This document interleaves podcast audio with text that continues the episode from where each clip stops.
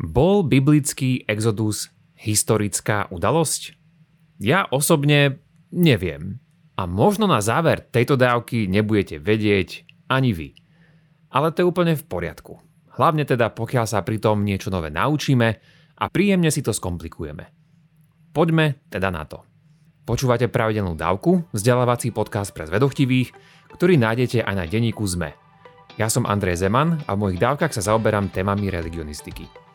Podporte našu tvorbu jednorazovo, trvalým príkazom alebo cez Patreon a všetko info je na pravideladavka bodka es ká. Veľká vďaka, vážime si to.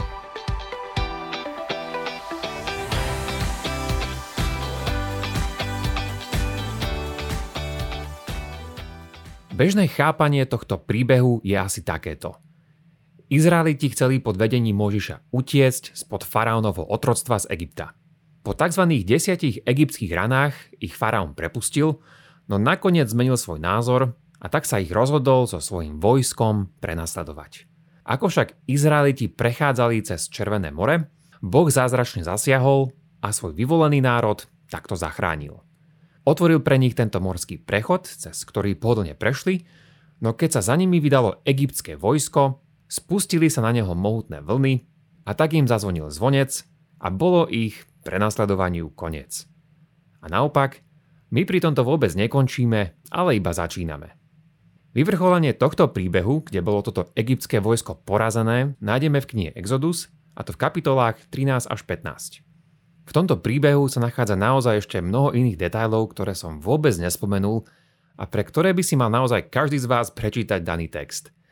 Ale pokúsim sa objasniť niektoré veci dnes aj bez tohto čítania, či bez toho, aby sme si museli otvárať geografické atlasy. Tento biblický text otvára mnoho problémov a s nimi súvisiacich otázok. Ale to je dobre, pretože na to sme tu. Jedno hlavné pozorovanie, ktoré dá do pozornosti každý skeptik, teda akýkoľvek odborník, je, že pre biblický exodus nemáme žiadne priame archeologicky doložené nálezy. Na druhej strane je dobre spýtať sa aj takéto protiotázky. Či sme vôbec relevantné oblasti riadne archeologicky prehľadali? A po druhé, či a aké nálezy by sme mali vôbec očakávať? Teda inými slovami, treba byť samozrejme skeptik, ale potom byť možno aj skeptický voči prílišnému skepticizmu.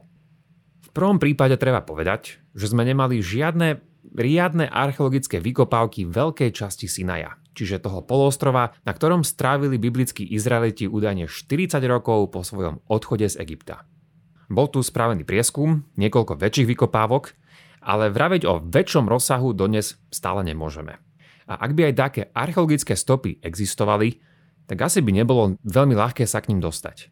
Napríklad jedno izraelské vojenské vozidlo zo sedemdesiatych rokov sa nedávno konečne našlo na Sinaji, no bolo pod pieskom, a to celých šestnásť metrov. Ak sa exodus stal nie pred týmito päťdesiatimi rokmi, ale pred tritisíc rokmi, tak asi jeho stopy nenájdeme len tak ľahko tým, že zafúkame na piesok na Sinaji. Ale každý relevantný odborník vie a priznáva, že s exodom sú veľké problémy. Teda hlavne v prípade, že by sa mal odohrať presne v takom scenárii a počtoch, ako spomína biblický príbeh. Vraví sa v ňom totiž nie o nejakej malej skupinke, ale o šesťsto tisíc bojaschopných mužov, ktorí takto odišli z Egypta, a to spolu so ženami, deťmi a ďalšími zástupmi. A takýto počet by bol určite vyše nejakých dvoch miliónov ľudí. Ak by šlo len o pár ľudí, tak potom by sme možno mohli prižmúriť nejakým spôsobom to naše archeologické oko, no ale dva milióny ľudí bez nejakých relevantných nálezov takejto migrácie, či už by šlo o materiály alebo dobové písomnosti, tak to je naozaj zvláštne. Čiže keď sa bavíme o tom, že či bol exodus alebo nebol exodus, je dobre otvoriť tú otázku, že čo tým presne myslíme, aký rozsah máme na mysli. Je to však historicky o to horšie, ak by mal Egypt podľa niektorých odhadov v tej dobe približne milión obyvateľov. Čiže ten nepomer by tam bol naozaj celkom veľký. A navyše, ak by ozaj prešli cez Červené more a kráčali by v zástupe desiatich ľudí vedľa seba, tak by im to trvalo vyše týždňa. Niektoré veci sa zdajú teda nemožné. Teda poprvé, že naozaj mohlo byť v tomto egyptskom kráľovstve toľko Izraelitov, a po druhé, že odtiaľ ušli, putovali po Sinaji štyridsať rokov, čo mimochodom symbolické číslo, a A dodnes sme o tom nenašli žiadny nejaký priamy historický archeologický dôkaz. Aké sú teda naše možnosti?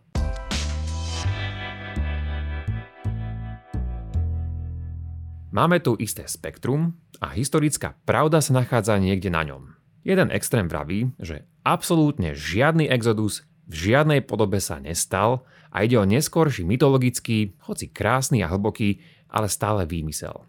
Opačný extrém by zas tvrdil, že všetko sa stalo presne tak, ako je opísané v biblickej knihe Exodus. A toto sú teda tieto okraje nášho, nazvime to, historického spektra. Potom tu však máme aj všetok tento priestor medzi týmito dvoma možnosťami. A ako tieto diskusie vidia odborníci? Bojím sa, že budem príliš generalizovať, ale predsa len rozmýšľajú o tom nejak takto. Všetci z nich sa, úplne prirodzene, nachádzajú niekde na tomto spektre, ktoré som práve spomenul. S tým rozdielom, že sa väčšinou nenachádzajú na týchto extrémoch. Určite aspoň nik z nich netvrdí, že Exodus sa stal presne tak, ako je to doslova opísané. Niektorí tvrdia, že tento príbeh je len čisto mytologický a teda nehistorický. Väčšinou však existuje konsenzus, že je za tým aspoň niečo a nejak spojené s históriou. O niektorých hlavných problémoch sme si už povedali. Teda spomenuli sme si tie neuveriteľne veľké čísla Izraelitov, ktoré by putovali z Egypta a potom absenciu nejakých relevantných archeologických nálezov. Takže to je na jednej strane našej pomyselnej historickej váhy. Na druhej strane je tu takýto, nazvime ho, absolútny exodový skeptik, konfrontovaný s viacerými tradíciami, ktoré síce pozitívne nepotvrdzujú tento príbeh, ako by to mohla spraviť archeológia, ale aspoň tu nachádzame niečo ako vnútornú konzistentnosť tohto biblického príbehu na pozadí egyptských reálií. No, toto bolo asi zložité tvrdenie, takže poviem to trochu jednoduchšie. Zdá sa, že tí, čo najprv ústne podávali tento príbeh, naozaj dôverne poznali egyptské prostredie a v ňom aj teda zdá sa pôsobili. A niektoré iné veci, čo sa týkajú kontextu, nám môže archeológia potvrdiť aspoň nepriamo. Pozrime sa na niekoľko príkladov.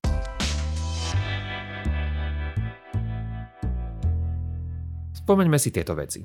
Biblický príbeh Izraelitov v Egypte sa nezačína v knihe Exodus, ale už v knihe Genesis v kapitole tridsaťsedem. Patriarcha Jakub má dvanásť synov a jeden z nich je Jozef. Jozefa však jeho bratia predajú do Egypta, do otroctva, no Jozef sa v Egypte kariérne vyšplhá na veľmi mocnú pozíciu, a to na správcu celej krajiny. Niečo ako možno predseda.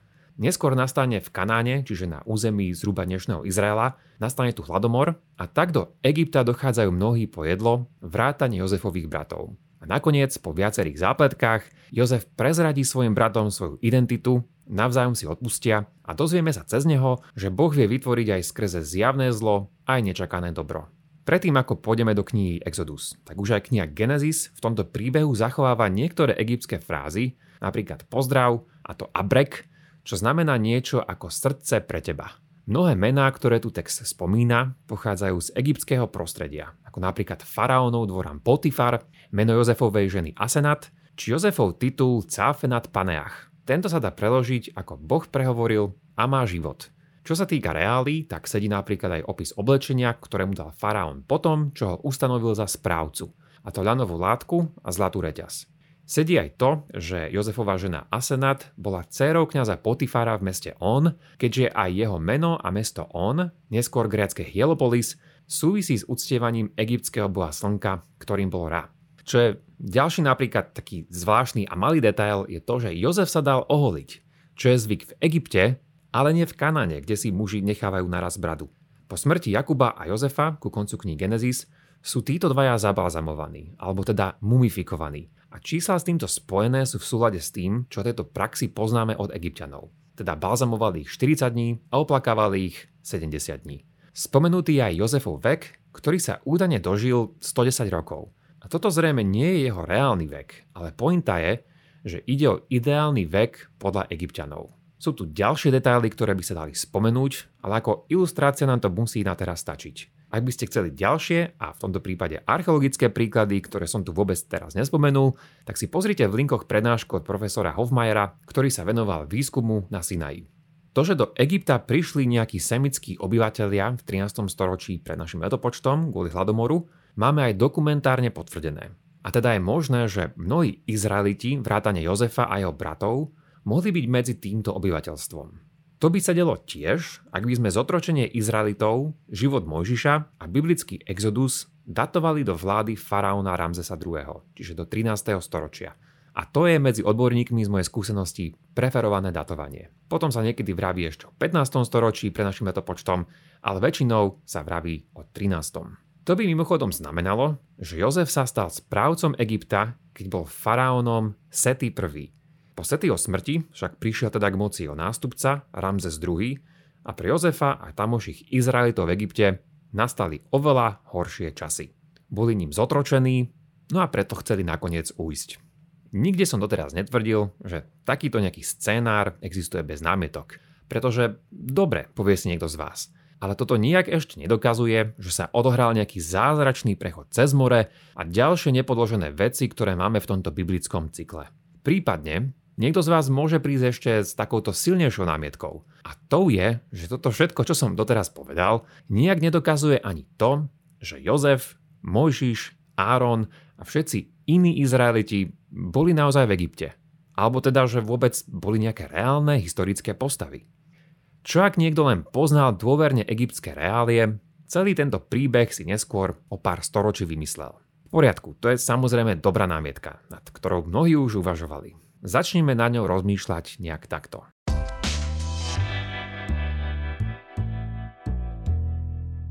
Ahojte, tu je Jakub a prepáčte, že kradnem Andrejovi priestor, ale k veci, lebo nemôžem byť dlho. Ak sa vám táto dávka páči, vypočujte si aj bodku na záver, teda extra obsah, kde k nej Andrej ešte čo to povie. Za cenu dvoch odrieknutých káv získate štyri bodky mesačne a dostanete sa k nim cez pravidelnadavka bodka es ká alebo priamo cez náš Patreon. Toľko odo mňa a užite si zvyšok dávky.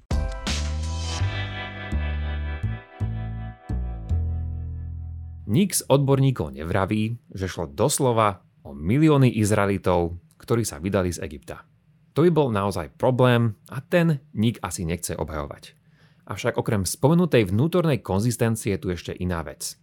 Práve že ja by som povedal, že tá je problém aj pre takéhoto veľkého skeptika.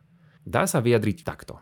Áno, je to samozrejme pravda, že generáciami a storočiami sa príbehy menia, prikrášľujú a aj vymýšľajú. Ale tu je tá vec. Prečo by si budúce generácie nielen vymýšľali, ale aj presadili príbeh, ktorý by bol pre ich pôvod zahambujúci? Prečo by sa mali identifikovať ako nejaká zotročená skupina v Egypte? Prečo si nevymyslieť niečo národne vznešenejšie a veľkolepejšie? Aj súčasným Izraelčanom by pomohol mať nejaký epický príbeh, ktorý by potvrdzoval, že svoje územia vlastnili vždy od nepamäti. Avšak ich pôvod je skromný a oveľa viac zahambujúci. Vraví totiž, ako sme už zistili, že boli zotročení a na svoje súčasné územie imigrovali až po svojom oslobodení. Pre nacionalistické účely sa určite hodí príbeh, ktorý by vravel, že máme vznešený pôvod a boli sme tu vždy. To, čo hovorí Biblia, je však celkom pravý opak. Ak je teda tento príbeh naozaj vymyslený, tak potom musela existovať aj nejaká ich pravdivá história toho, odkiaľ pochádzajú. Ako je však možné, že takáto údajne fiktívna a zahambujúca história v knihách Genesis a Exodus vytlačila túto ich ozajstnú históriu? Takzvané kritérium zahambenosti je jedno z kritérií, ktorými sa často riadia historici, a toto vraví, že tradícia, ktorá je pre daného jednotlivca či skupinu zahambujúca, je pravdepodobne pravdivá. Pretože prečo by si niekto vymýšľal nejakú zahambujúcu tradíciu? Zrejme preto, lebo si ju nevymýšľal a je pravdivá. A toto je teda problém pre tých, ktorí by túto biblickú verziu úplne popierali. Tak dobre, možno nakoniec povie takýto skeptik. Možno na tom bolo čosi historické. Ale určite ide o mnohé zveličenia, alebo aspoň ten prechod cez Červené more sa určite zdá ako pritiahnutý za historické vlasy. Pozrime sa teda stručne na túto časť. Faraón v našom biblickom príbehu najprv Izraelitov po tzv. desiatich egyptských ranách prepustí. Tieto udalosti nájdeme opísané od konca trinástej kapitoly knihy Exodus až po jej kapitolu pätnástu. V prvom rade však musíme hneď napraviť jednu vec. Nejde tu najskôr o žiadne Červené more, ktoré je dnes medzi Egyptom a Saudskou Arábiou. Ide najskôr o veľmi skorý, zlý preklad. Daná fráza po hebrejsky je Yam Suf a existuje zhoda, že znamená najskôr Trstinové more, čo je mimochodom aj preklad používaný v slovenskej ekumenickej Biblii.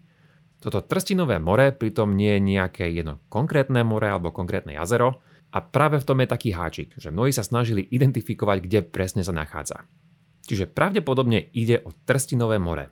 Ale iná alternatíva by mohla byť, že ide o slovnú hračku s významom more konca či more záhuby alebo aj more búrky.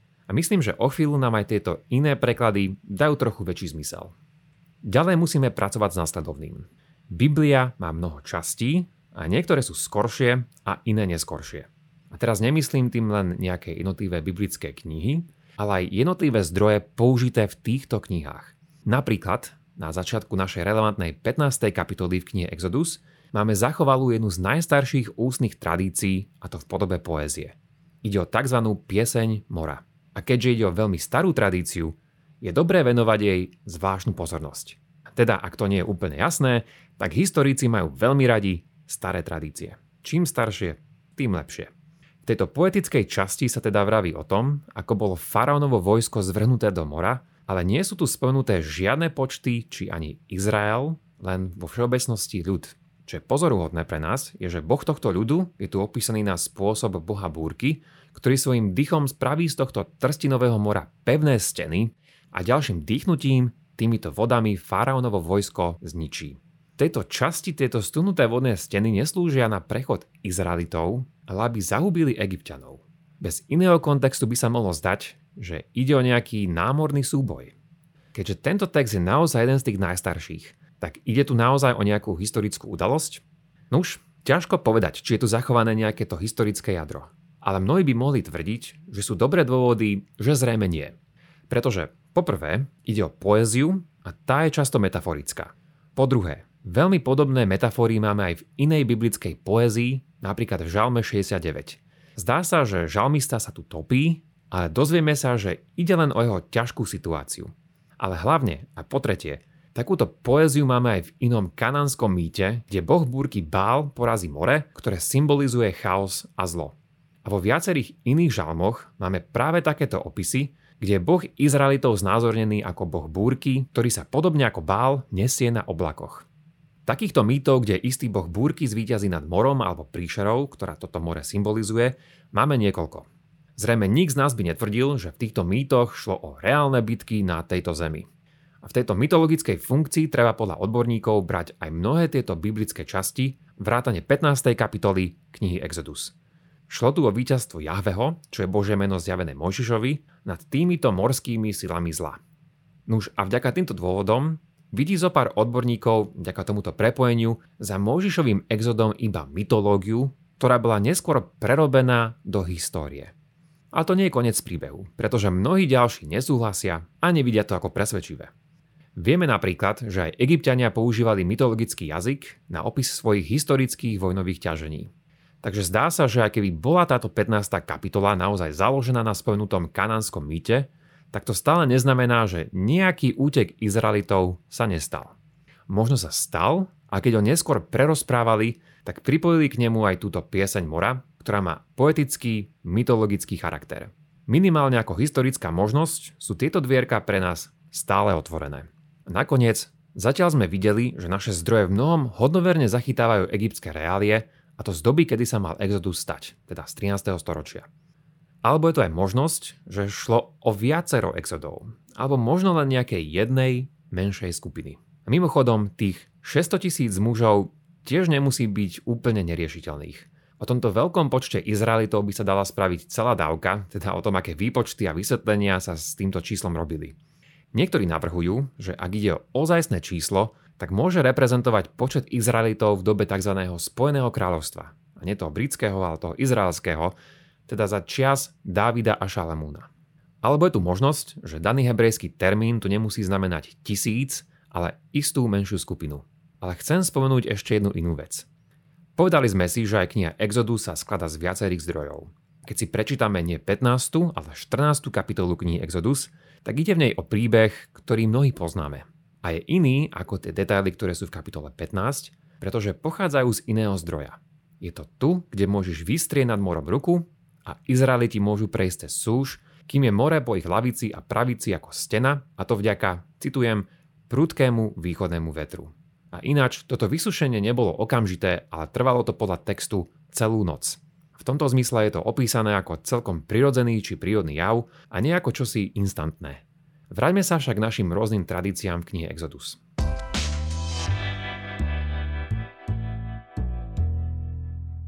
Jedna relatívne nedávna a rešpektovaná hypotéza pochádza od jedného z top odborníkov na hebrejskú Bibliu a jej históriu, od Richarda Friedmana. Jeho návrh, založený na iných výskumoch, je, že z Egypta ušla len jedna malá skupinka, a to izraelských kňazov známych ako Levijovci.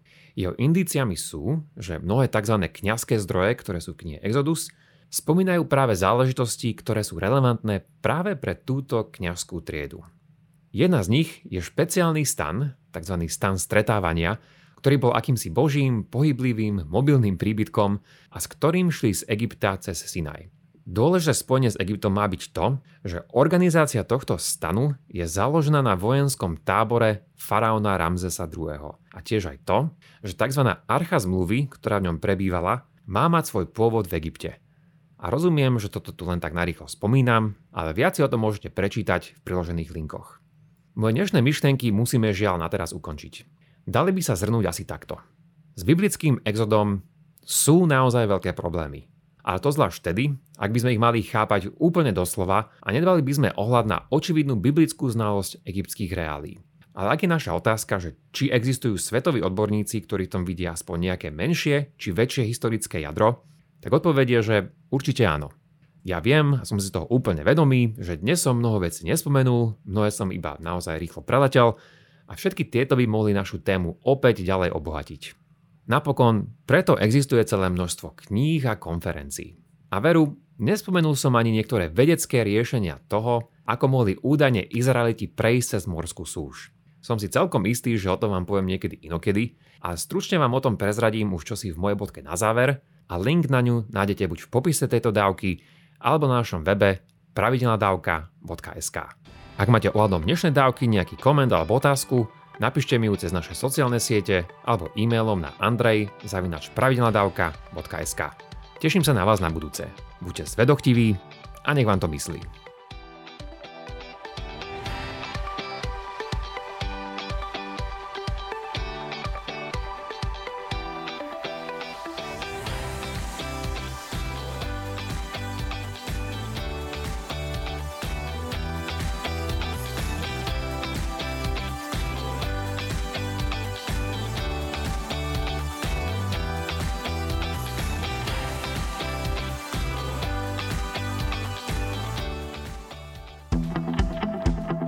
Kvantum ideí je podcast, kde veda diskutuje s filozofiou. Moje meno je Jakub Betiňský a do diskusie prinášam provokatívne a časom overené filozofické idey. A ja som Jaro Varchola a tieto myšlienky konfrontujem s kvantom najnovších vedeckých poznatkov. Hovorili sme už o povahe reality, o ľudskom vedomí či pôvode morálky. Ale tiež o umelej inteligencii, vesmíre, neurovede aj o tých najlepších intelektuálnych filmoch. Vypočuť si nás môžete každý druhý štvrtok cez vašu obľúbenú podcastovú aplikáciu. A nájdete nás tiež na webe Sme.